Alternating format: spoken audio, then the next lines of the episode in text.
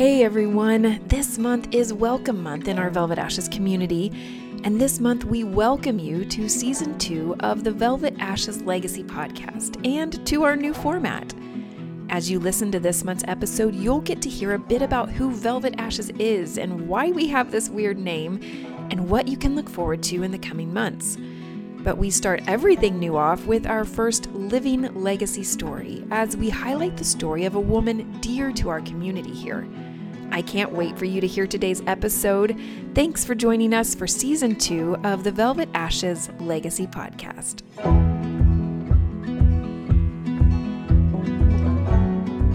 Hey, welcome everybody to Velvet Ashes Legacy Podcast. Welcome to all of the women out there who are listening. And I don't know if there's any men listening, maybe just ones that I'm related to. But we want to welcome you to season two of the Velvet Ashes Legacy Podcast. I'm Denise Beck, the executive director here at Velvet Ashes, and I'm joined with Sarah Hilkemann, our program director. Hey, Sarah. Hey, welcome everyone to season two. We're jumping in with both feet. We're just so excited um, for what we have to offer. Actually, Sarah, yeah, we're changing things up a little bit here in season two. But even before we get into that, I realize that maybe some people listen to this podcast and don't even know what Velvet Ashes is, aside from this odd name, Velvet Ashes. Um, so I thought maybe maybe we should give people a little bit of an introduction into who is Velvet Ashes and why do we even put this podcast out? Yeah, absolutely. So, to start, Velvet Ashes is a community for women who are serving cross culturally. And so, we really want to come alongside women and just bring encouragement and resources, you know, through the joys and challenges of living outside of your passport country um, and living in another culture so yeah that's that's the quick version um, so the name is is kind of interesting it comes from the velvet ash tree which can thrive in really unlikely places like the desert and so mm-hmm. that's really mm-hmm. our heart for women yeah, is we want to create resources that help them thrive in their unlikely place. And and we know mm-hmm. that like as far as even those who serve cross culturally that do it for the purpose of taking the gospel to places where it isn't, that 70% of those are women. And so we feel like if we can sit in this space with them and bring them courage, encouragement, resources, community, that we're maybe helping them in their journey, helping them do what God has called them to do, and making that place a place that doesn't seem so lonely to be and to sit. And so so Velvet Ashes was born and part of that has been a lot of things, blogs, connection groups, retreats, online retreats, in-person retreats, a membership site and this podcast that we started one yes. year ago. Um, and it, it began with let's let's retell those stories of women that inspired us to go maybe the stories we heard as children, the stories that we heard at VBS, um, those legacy stories from the past of women who have gone before us and made a difference in this space. But we also realized that our community is full of women who are doing that right now, that are living the legacy. And so in season two, we not only want to bring you stories of those women, the living legacies, but also we want to bring you topics that women who are serving face today, topics, you know, that weigh heavily on you, that affect you, that challenge you, that, you know, you wrestle with and you'd love to hear how others are wrestling in that way. So so season 2 will bring you three different things. You will get a living legacy story. You will get a topic that women serving cross culturally face today and we will still be bringing you those legacy stories of women from the past. So season two's mm-hmm. got a lot for you. We're really excited about that. And and of course, it would only make absolute sense that we would start out with the heart of who we are and why we do what we do right here in our community. So, Sarah, why don't you introduce what we are doing today and who is joining us? Yeah, absolutely. We are so grateful as we start with our first um, sort of living legacy story to have Ruth Potinu joining us. Ruth is part of the Velvet Ashes community and she's on our writing team. Ruth and her husband and their three kids live and work in Papua New Guinea. And Ruth has spent a significant portion of her life overseas, uh, which we'll get into more mm-hmm. as we mm-hmm. go along today. Ruth is the author of the book Permission to Mourn Engaging with Culture, Story, and Scripture in a Quest for Healing with Hope. Ruth, thank you so much for being with us. Thank you so much for having me. Yeah, absolutely. Ruth, we're just we're absolutely thrilled and and you know, Sarah mentioned your book, Permission to Mourn, and you know, you really you sit in that space in your current ministry of grief and grieving and the ministry that happens in that space and and whenever I read your book, there's one story that that really seems pretty foundational to your beginning of this journey and that has to do with your sister. Do you mind just starting right there with us today in that story? Sure. Yeah. Um, my twin sister, she passed away the day that we turned eight and a half. It was very sudden. She got malaria, and malaria isn't really common in the area where we lived. We lived up in the mountains. But we traveled, and I don't know. Um, she just got sick. It was very, very suddenly. Um, my mom is a nurse. The doctor had just, she'd been sick about a week, and the doctor had just been out to check on her that day because we had moved off the main mission station into like a little village. I grew up in Congo, the Democratic Republic of Congo. So it was very sudden. I'd gone to church that morning and she'd kind of been getting better, but then she just passed away. My mom was carrying her and just, she'd taken to her to the toilet and she was like carrying her back to the room and she just like stopped breathing. And my mom did CPR mm-hmm. right away. She's a nurse, and uh, she was just gone. So it was such a shock, like to the mm-hmm. whole community and everything. So that definitely put me on a path um, to just experiencing how God meets you in those like hard, unexplainably hard places. So yeah, that that was definitely a big. It's been a big part of my journey, and eventually wrote the book and things like that. But yeah, I think when you go through something hard, you're kind of like a magnet and you just draw other people around you that have also gone through hard things. And I know in my parents' ministry, it opened a lot of doors as well because a lot of our Congolese friends that mm-hmm. when Americans get sick, they go back to their home country and we don't see them kind of walk this experience of going through the suffering that we face every day. So in some ways, it was extremely hard, and in other ways, it was really beautiful. Some of the friendships that came from that. I can't even imagine, Ruth, what you felt, not only just losing a sister, but losing a twin sister while you were on the field. And and did you feel that you were also setting that example um, to others around as they watched you grow up then there in the Congo? Um, you mentioned your parents. You know, did you feel the weight of that as an eight-year-old, or you know, was it just part of what was shaping you into who you would become? Yeah, I would definitely say it was a shaping factor. We were just about to take a furlough right before she passed away, and so we kind of took an early furlough. She passed away in July. Mm-hmm. And so we took a furlough in November just to be with family over Christmas. But I know for a lot of my friends, like that was the first friend that had passed away for them, and um, different people. Yeah, so it was you kind of walking through it together in a way. And we didn't end up going back to Africa, which was pretty hard because we had planned to.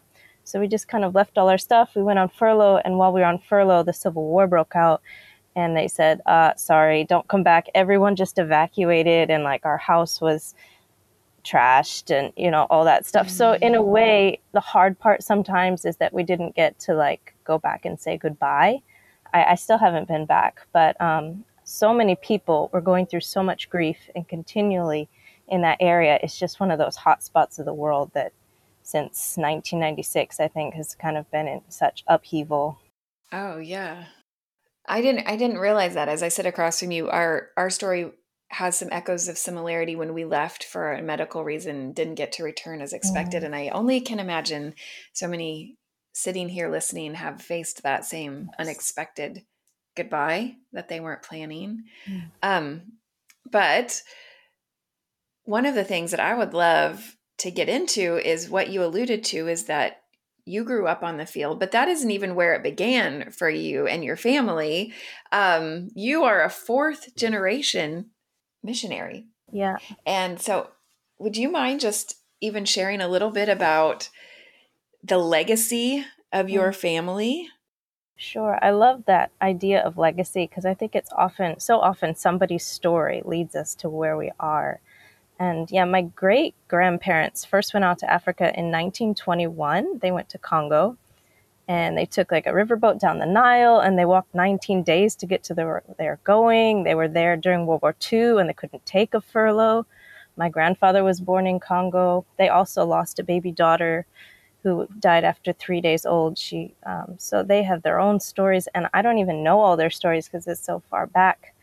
But and then from they had four boys, and from those four boys, three became missionaries as well. One in Irian Jaya, one worked in Sudan, CAR, another in Kenya, Congo was my grandfather. He was a builder, so he built a lot of like the missionary kids schools or the you know different Bible colleges and things like that. So he was more of a hands-on kind of person and then my mom and my dad, after they got married, they also went to Congo, which was Zaire at the time. Mm. So there's that that legacy of just kind of, and then one of my cousins is also working in South Sudan. So I love that kind of in the family, there's just still been some trickles of mission work.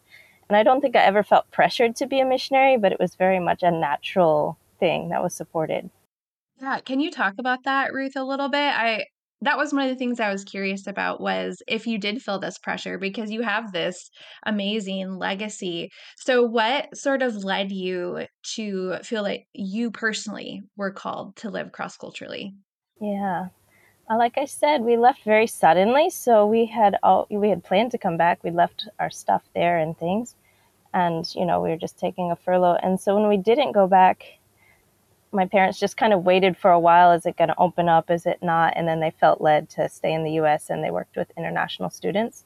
So they were still involved in missions, and I was always around like people from everywhere, which was wonderful.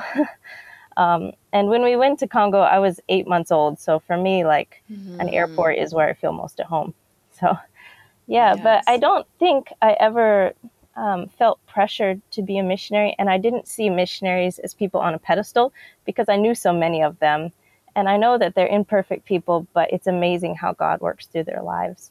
So I think that was something that I noticed. I know some people they struggle, they get to the mission field and they're like, oh, these people aren't perfect. They have their issues too. And for me, right. I'm like, yeah, I know.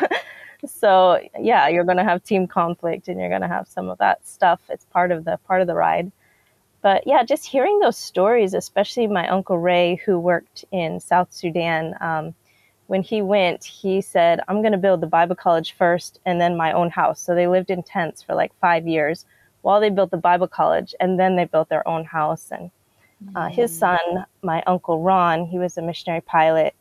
And at one point, he was captured by Sudanese rebels and held hostage for several weeks and it was just an amazing story how he was rescued. It was like the day before his 30th birthday, and he just prayed. He's like, God, either I want to be rescued or take me to heaven. And that day he he was rescued. And so you read stories, but these are also current stories. So I think for me, I love to read biographies like Mary Slessor and people like that that just they were ordinary people and they did extraordinary things, but also having those very people in my family it was really inspirational because you just hear all the stories the and, the and the normal ones too like they're not always the big big stories but the yeah. normal stories of how god got them through the everyday and you know the mailbox miracles. I saw that growing up when you would have nothing and then you go check the mailbox and there's a check or something like you see it you see that life of faith. So for me that definitely did have an impact on my life. And uh, we lived in the us so from like eight. I was almost nine when we came back. And so then I, we, I did. I grew up in the US for a good chunk of my life. But then, right before I started high school, I went on a mission trip to Kenya with our church, and we went to Uganda as well. And it was a really good trip. And my dad and I stayed an extra two weeks just to go visit our cousins in Uganda.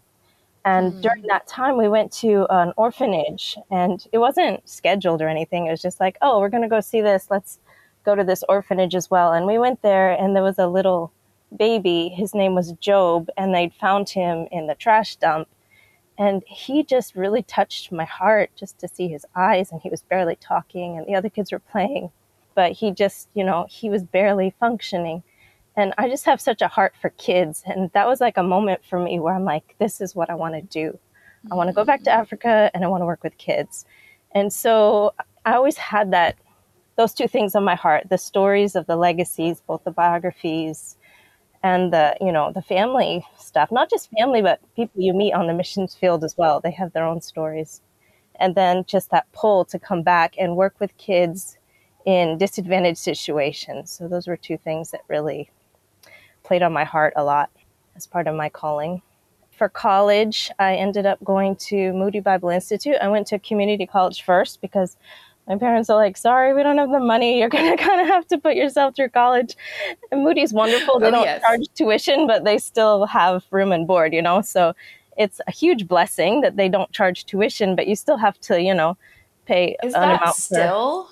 Do it they is. still not? It is really the, the case. And it's incredible because they want students to graduate without debt is the goal. So that's a really a huge blessing to get a college education and only have to pay room and board. So and they also with four kids in college right now, I really wish I would have known. It's a great school. Check it out. Yeah, no, it really is. It's a it's a huge blessing. My parents had gone there. That's where they met. They met at Moody. And so I've always heard again the stories and it's really neat to go there and you see the names of people like Betty Stam, but then I could also find my relatives' names on there, and they don't do that anymore. But they had a plaque in the chapel. Anyone that had served as a missionary, you could see their name on the wall. So again, that legacy really? idea, which is really, really neat. And sometimes you're like, I wonder who else had this room that I'm having for, you know, three years or whatever. Mm. Oh my goodness. You, know, you think yes. about the people that come in and out. And so, yeah, it was a really special experience. But I went to community college for two years first and got my associate degree. And that was actually a really good thing for me to take some secular classes and kind of make my faith my own and things like that. I found that really um, challenging, but also really, really good because sometimes you go straight from, I was homeschooled from second grade through high school. I went to a missionary kids school for first grade, but when we moved into the village, then I was homeschooled after that. So it was good. It was like a good balance of kind of making faith my own and then going to Moody as well. But I didn't study missions at Moody because I, even though that's what I wanted to do, I really love to write. So I did communications, and I'm really glad I did that. I never lost that want and desire to do missions, but I just knew that I also had that desire to to develop that writing more in myself. So you can do both. You can do the things that you're created to do, and you can God will use that later when you're on the mission field. I was talking to a woman uh, a month or so ago who was talking herself to a 90 year old veteran who had served cross culturally.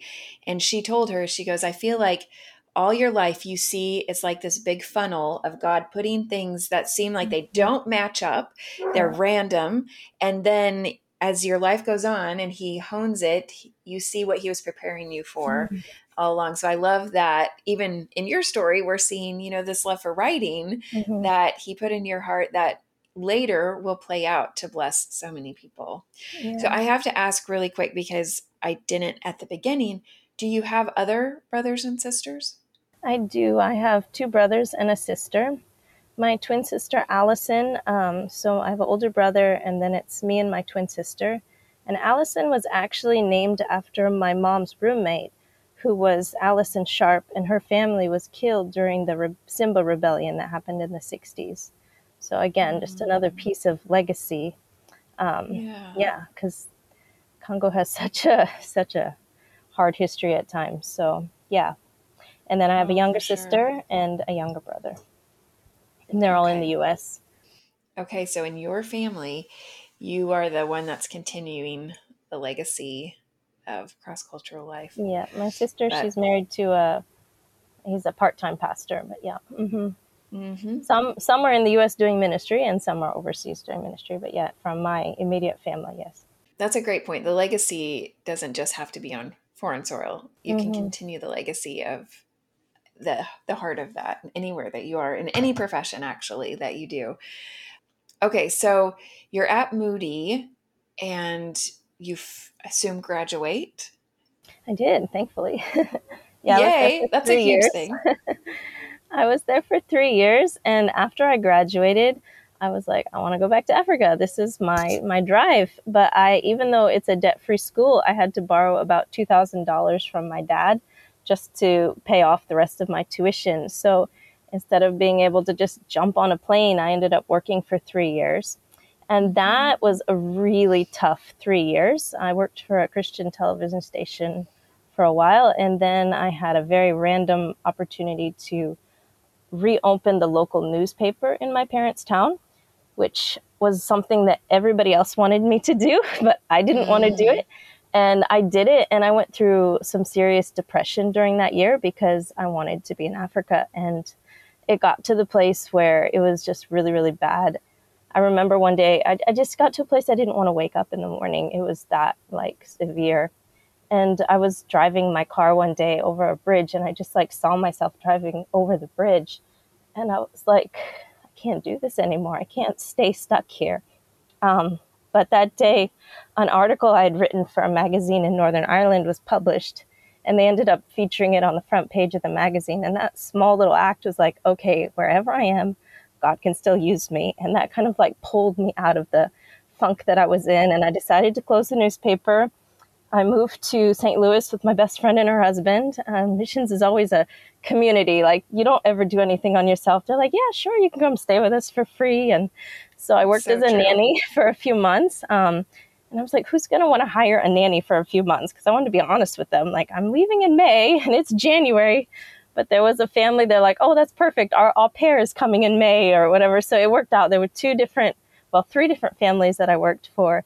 And I was just able to save money to buy a plane ticket. Um, my sister was graduating. She also went to Moody. So I was like, okay, I'll go to her graduation and then I'll go work in Kenya. Friends of mine um, were starting a children's home.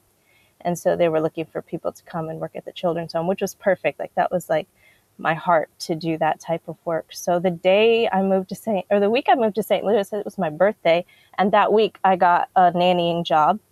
And then when that one finished because the au pair was coming that next week i got another nannying job for a couple that had like eight week old twins and they just needed someone full time just for a little bit. And then they were going to go you know it's just perfect the way that god works. And so it was a big step of faith to close the newspaper, to move, to, you know, do all that. And, but it all fell in place. Like, I think sometimes you have to take that step, not always knowing the answers, and then things fall in place. And if you wait for everything to mm-hmm. kind of be all set, you're going to be waiting and waiting and waiting. So, yeah, and I had a friend that I'd gone to Moody with, and um, she said, Hey, on your way to Kenya, come visit me in Northern Ireland. And so I was like, yeah, sure, why not? And I was traveling with another friend of mine. She came to Kenya for two weeks and then she was heading back. So I was traveling with her, which was very fun. Good memories. Um, and that's actually that trip is when I met my husband, which is a crazy story on its own. So just the timing of it all. And I remember thinking just randomly one day, because that three years was really hard. And I thought, what if the timing of this makes it so that I meet my husband. You know, it's just one of those random thoughts in my mind, and I never thought about it again. And that's exactly what happened. Like the timing of that three years, my husband, he's from Papua New Guinea, and he was going to Belfast Bible College. And he was good friends with my friend Lindsay's husband. And so we just met like randomly. It was um, my friend's husband's birthday and they were kind of taking us around and there was one extra seat in the car and they're like hey simon you want to come with? And he's like yeah sure why not? And so that's how we met. It was just like so five minutes talking and we just neither of us was like oh my goodness love at first sight. It was just such random conversation but later we stayed in touch and he also has a, a background in missions and um, that's what really drew us mm-hmm. together. Mm-hmm. but i didn't think of it I, like i was on my way to kenya. I didn't even say bye right. to him. It wasn't like a africa big was calling Exactly. Yeah. That was that was on my mind. So that that was the first time we met. It would have been June first of 2013. Yeah. Oh my goodness. Yeah. Okay, so after Ireland, you finally make your way to Africa. Yeah, I worked at that children's home for nine months, and it was one of the best nine months of my life. It was absolutely mm wonderful. I got to work with an amazing team, and the kids were amazing, and it was really, really neat. And, and during this is that, in Uganda.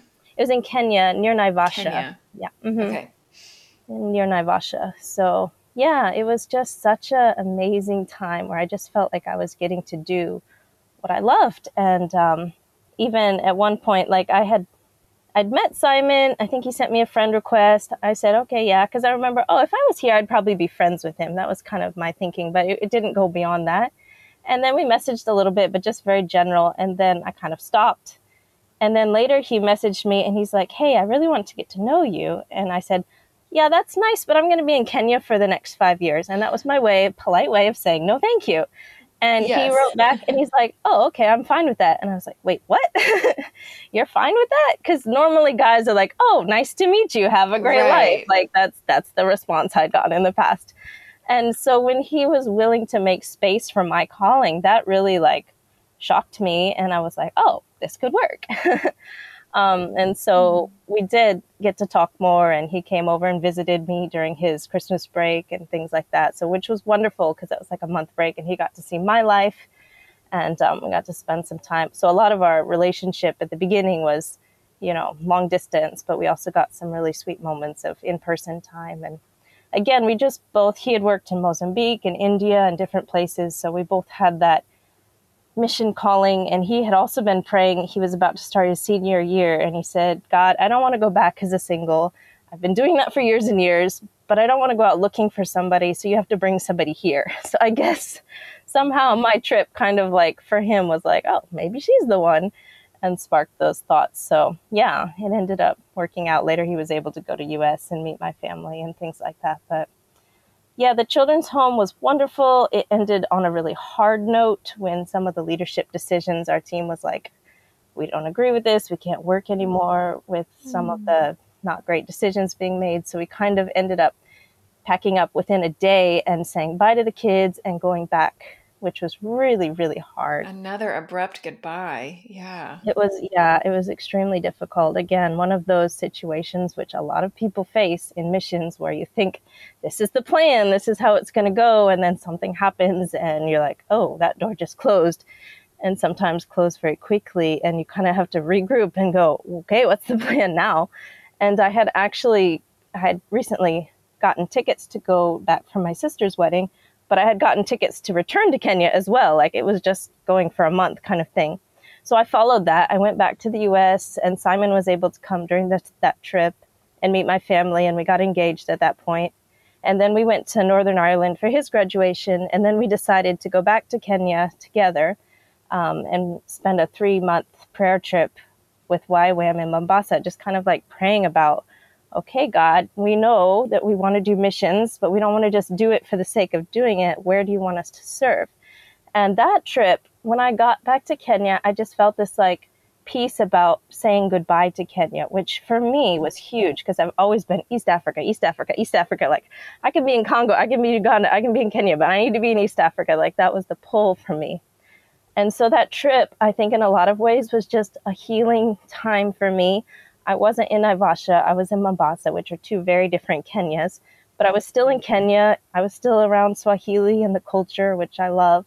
And it was just this beautiful time to just kind of like be able to say goodbye. And that's when God placed on both of our hearts separately to come back to Papua New Guinea, which is where Simon is from, which was a bit of a cultural experience for him too, because he'd been doing missions for years and years outside of Papua New Guinea. Yeah. So to go back as a missionary to your own country was kind of a, a cultural change for him. But also that time was really sweet because we were both kind of like in not our own culture, but together able to kind of like test out some of the like, okay, you know, sometimes people would speak to him in Swahili and I would translate, you know, and things like that. Oh, that's fun. And so just that reminder of what is it like to be in an environment where you can't understand the language? What is it like to, you know, have to do some of those cross cultural things because we were both in a different culture. So I think it was good premarital counseling or premarital preparation. Absolutely. And then we went back to the US and got married in St. Louis, which was wonderful. We have a really wonderful church there. And then we left for Australia slash Papua New Guinea in April of 2015. And we said we would come for two years, and it's been eight going on nine. Yeah. Oh my goodness. yeah. So you are eight going on nine years in Papua New Guinea. What has your ministry grown into? What does it look like as you serve there? Yeah, Papua New Guinea is a very unique country. In a lot of ways, Africa was a good preparation because it's very much a tribal country. A lot of places are rural. Um, our ministry, we mainly have a ministry to widows and their children. We do a lot of skills training for them, helping them with baking skills or sewing skills, or even getting them jobs working as a nanny with an expat family or something, because there's no social services when a woman's husband dies. They're just kind of on their own. And so that was something that was really on Simon's heart since he's from here to help those ladies who are in very vulnerable situations. Um, most of the things in our ministry, that we would come come under the umbrella of empowering life. So we also work with young people. We also try to support local PNG missionaries as they serve around the world. Simon does a lot of teaching and preaching, and I'm also asked to do some teaching sometimes. So, yeah, that's kind of the umbrella of what we do. We spend most of our time in the capital city of Port Moresby, and then we spend usually about three months out of the year up in Simon's Village in Mount Hagen, which is beautiful in the mountains, very rural, no electricity, no running water. So it's like you have both the city, which is loud, noisy, you can't go on a walk by yourself, and then you have the village, which is gorgeous mountains and very, very rural. you kind of have to, it's like a 45 minute flight, there's no road links, and then the roads have been better since like a 30 minute drive, and then it's like a 30 minute walk because you can't really drive. So it's just, yeah it's very, very much a trek. So you go to the grocery store, you buy what you need, and then you have to carry everything you bought down the mountain. so. You definitely don't overbuy, only no. what you need. And all the kids come and help you. So it's like this little train of people walking down the hill, which is really, really fun. But yeah. Ruth, we um, mentioned at the start that your book is called Permission to Mourn, and we started with the story of losing your sister. How has this theme of sort of grief and mourning mm. kind of kept through your life? How did you come to write a book about mourning?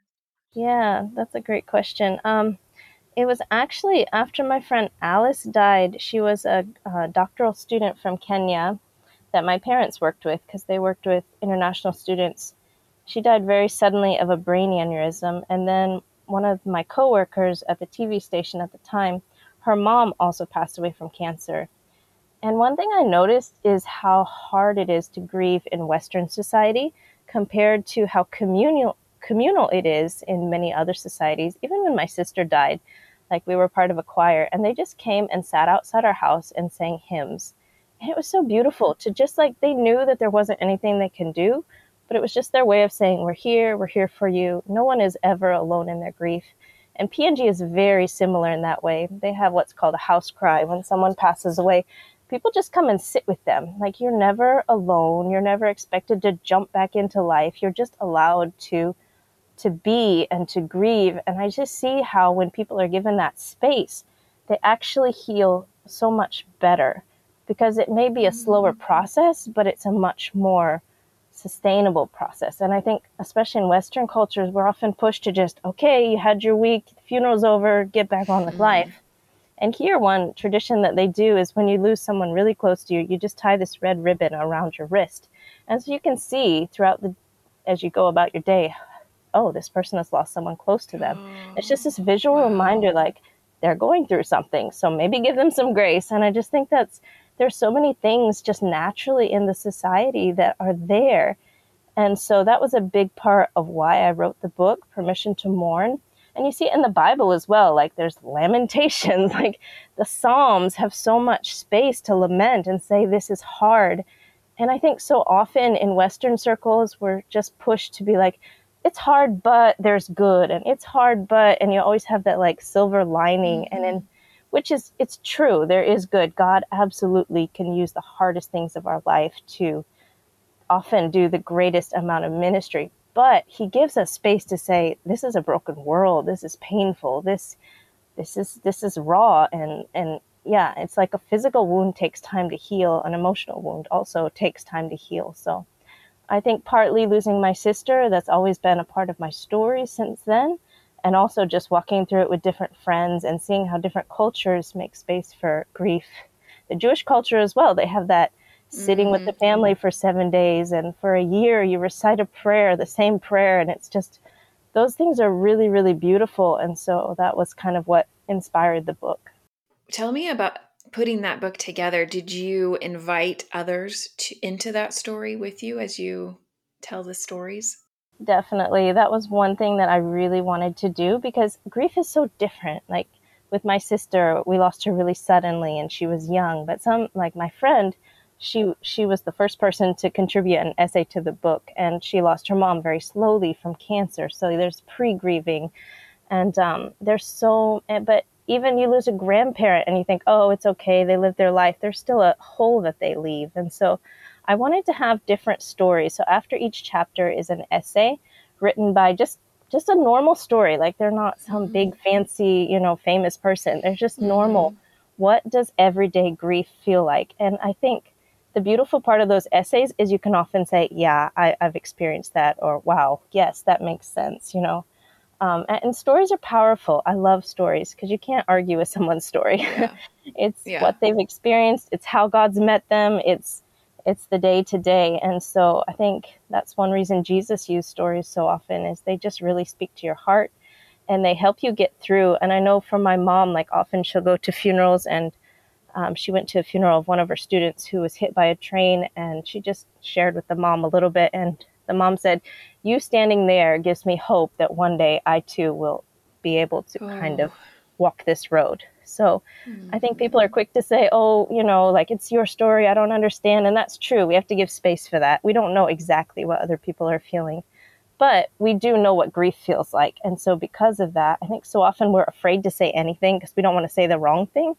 But we don't have to say anything. We just have to show up and be a presence and just mm-hmm. let people have space to grieve and to lament that that there's hard in life and it's not just death like you know me leaving those kids in Kenya so suddenly that was a huge grief in my life mm-hmm. and I got back to the US and I, I couldn't talk about it with a lot of people there were very few people that I felt like okay this is a safe person I can talk about it and process and it took about 2 years for me to process that pain and hurt because it was you know it was real. And I think in ministry a lot of people go through things like that whether what they went to do turned out differently than what they wanted to do, or they had to leave sooner, or there's so many um, griefs that you have to process when you're in cross cultural work, or even that life is hard, like the daily life that you have to go through, and you know that you have to grieve missing out on different things, whether that's the birth of a love, you know, a, a niece or a nephew, and you don't get to be there. Those, you know, there's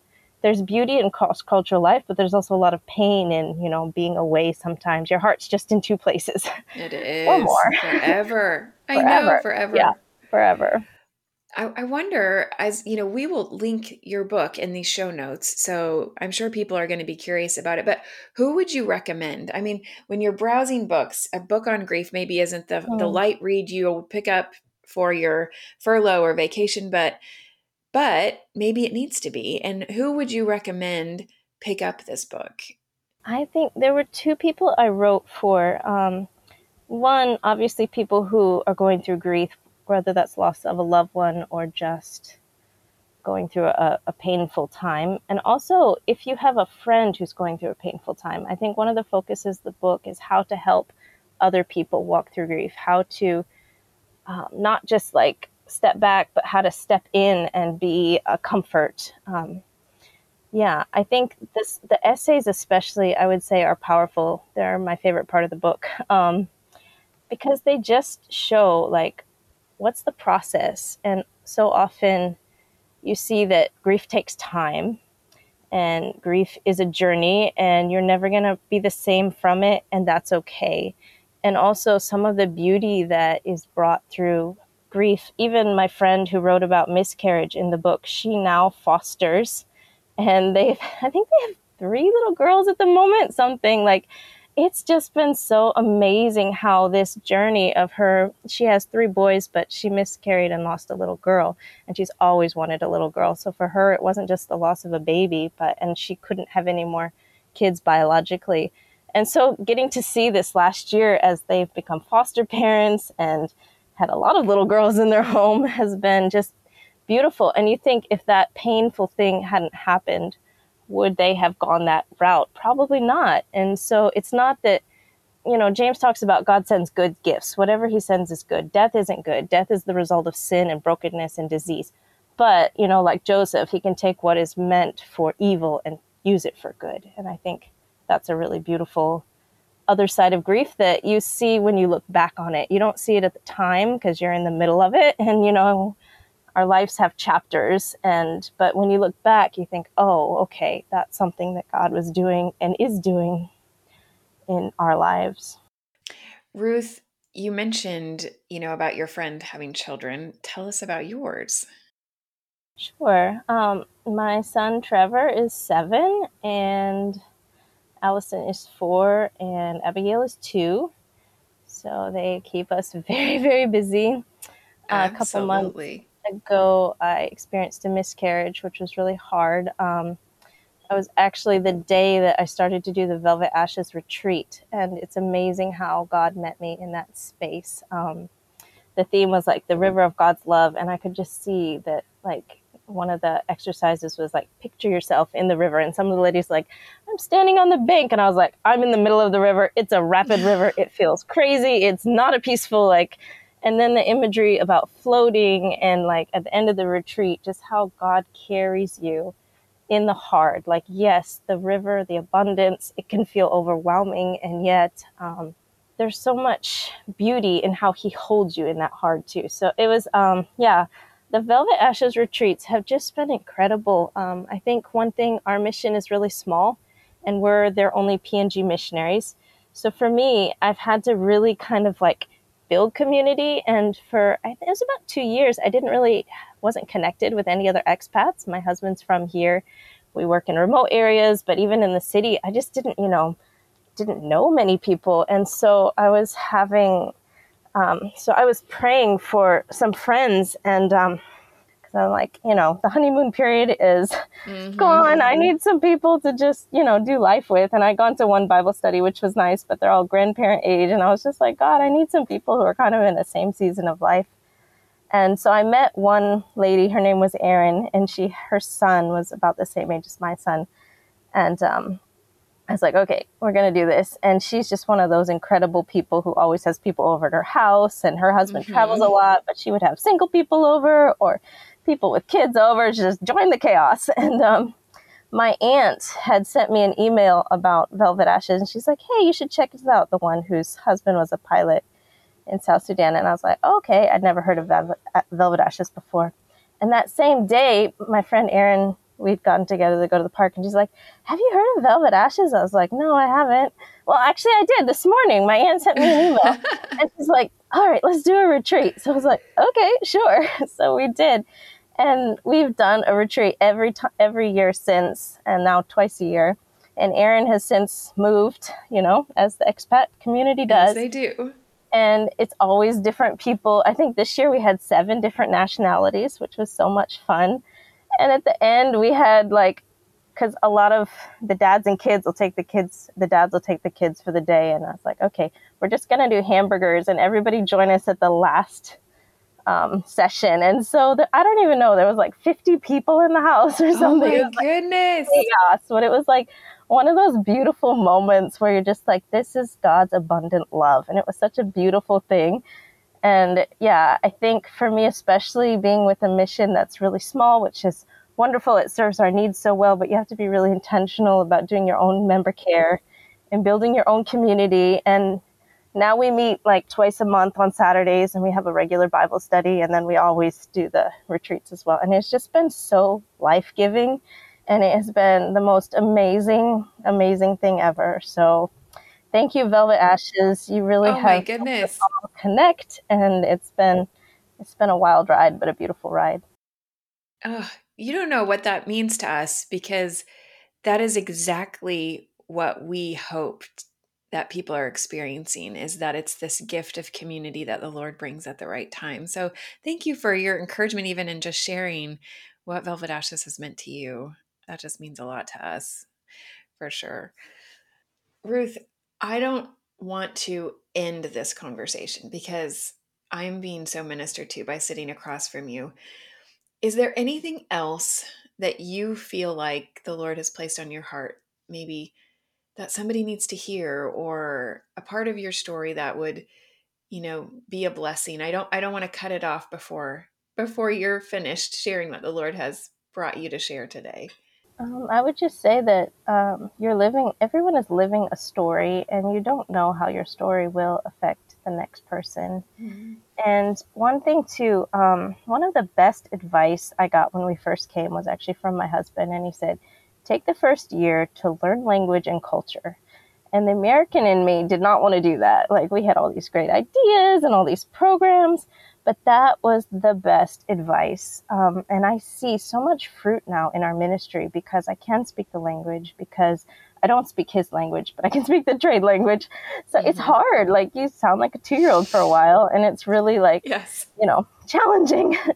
but to just like sometimes take a step back and let things happen slowly.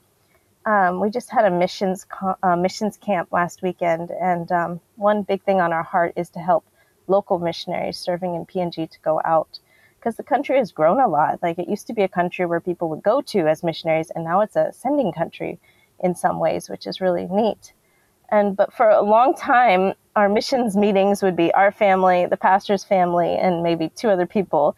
And it was that way for years. And this missions camp, we just had it was over hundred people come, and the young people are taking lead. And you know, as I said, it's like we've been here eight, nine years, and now we're seeing the fruit. So I just want to say if you're new to the field, don't give up and don't feel like you're wasting your time. Like friendships take time to build and ministry like can often take time and always try to build up leaders, especially local leaders that are kind of passionate about what you do as well and kind of come alongside you because God will show up. Like He's moving everywhere, all over the globe. And it's just incredible to be a small part of that. I feel like our ministry is so much of just a bridge of helping connect different people and places. And often we don't do much. We're just kind of the conduit of letting things happen. And so it can be hard as an American to kind of like put the programs on the backside and to just kind of like build into relationships. But I would just say that that's when real ministry can happen. And yeah, it's a beautiful thing, but everyone has a story. Some chapters are definitely hard, but God will use those hard chapters and they're not they have a purpose. They're not just painful for the sake of being painful. Like it will help mature your faith. It will help you grow. It will help you see God in a deeper way that you wouldn't see him without going through those difficult things. Hmm. Wow. Thank you so much for that. Yeah, Ruth, I feel like that just captures so much of what you have modeled in how you have shared your story of seeing God's faithfulness in the hard and the good times and through each chapter and through each season. So thank you for being honest um, about those things and being willing to share your story. I would just echo that. And I, Ruth, I feel like, you know, you mentioned at one point in your essays, they're the favorite part of your book, and they're not flashy, they're not by famous people. Mm. And I feel like that just resonates so much because so many in our community are unseen and uh-huh. they have chosen this yeah. life knowing it would be a life of obscurity and yeah. knowing that maybe they could have stayed in the States and built a, a following and mm. but but that wasn't what they were called to do and and you minister to people in that space. Mm-hmm. And so, thank you so much for using your story, for using your words, for allowing the Lord to take hard things in your life um, and speak to those who minister quietly in obscurity um, and make make a difference for eternity. Um, you have blessed me today. Thank you so much. Um, thank you. And thank you for being such a huge part of telling stories. I think that is such a blessing to us on the field to get to hear those stories. I love podcasts because you can listen to them while you're doing the dishes or anything. And it's just right? like so encouraging to hear those real life stories and the good, the hard, all of it. Well, you will be that story in many people's ears this month as they do those dishes, go on those walks. Um, and are ministered to by your words. And and we just thank you all for joining us for this first episode of Velvet Ashes Legacy Podcast Season 2. And we look forward to joining you here next month as we continue to tell those stories and meet you where you are. Thanks, Sarah. Thanks, Ruth. We'll see you here next month.